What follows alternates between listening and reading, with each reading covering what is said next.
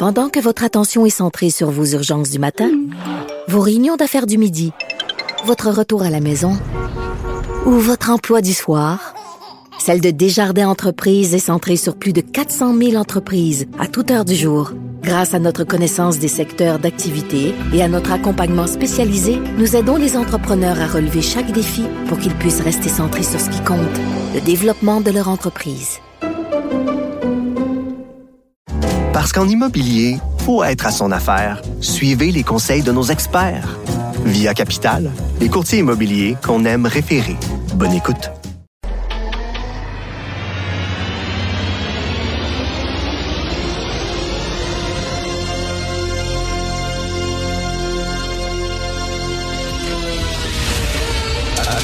Attention, cette émission est laissée à la discrétion de l'auditeur.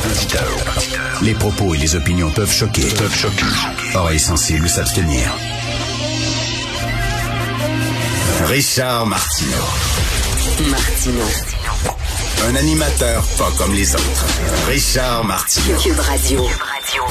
Ah, bonjour, bon mercredi. Merci d'écouter Cube Radio.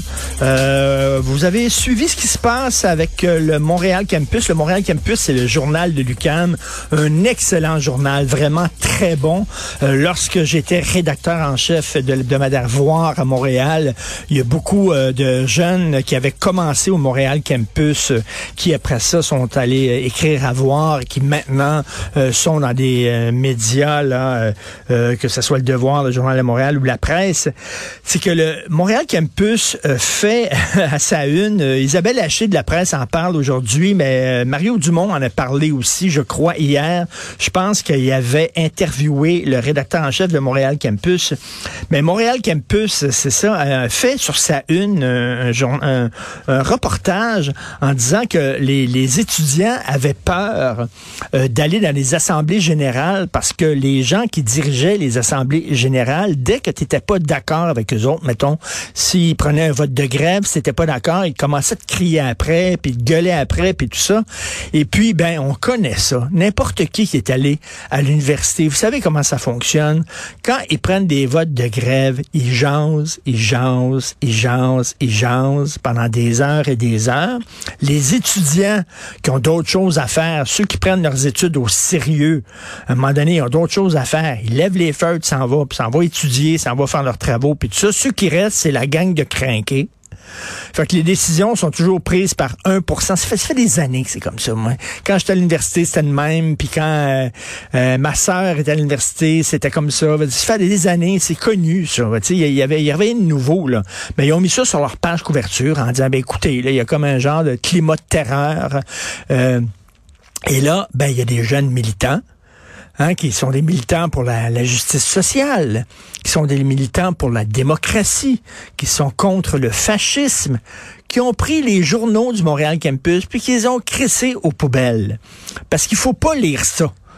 Ben ça, ce sont des tactiques de fachos. C'est pas des tactiques de démocrates.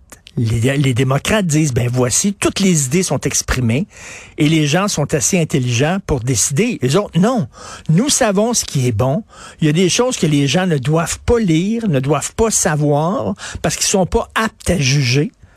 Alors là, ben, c'est la culture de la censure. C'est euh, tel livre devrait pas être vendu dans les euh, dans les librairies, tel livre devrait être retiré des bibliothèques parce que c'est toxique. Savez-vous que Mathieu Boccoté vient de sortir un livre en France, il trône en haut du palmarès des ventes là, dans les livres politiques là, il trône en haut. Il y a eu un texte sur le livre de Mathieu Boccoté.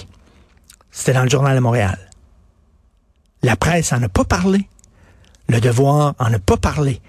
Voici l'intellectuel québécois, peut-être le, le plus, le plus important de sa génération, qui est une vedette en France. Et on parle pas de la sortie de son livre. Pourquoi? Bah, mon Dieu, c'est tellement toxique. On peut pas. Tout ce qu'il fait, c'est qu'il critique le mouvement woke. On n'a pas le droit. Non, non, non. On met ça, ben, c'est exactement, là, on va dire, ah oui, c'est les étudiants de l'UCAM qui agissent comme ça. Puis tu non, non, non.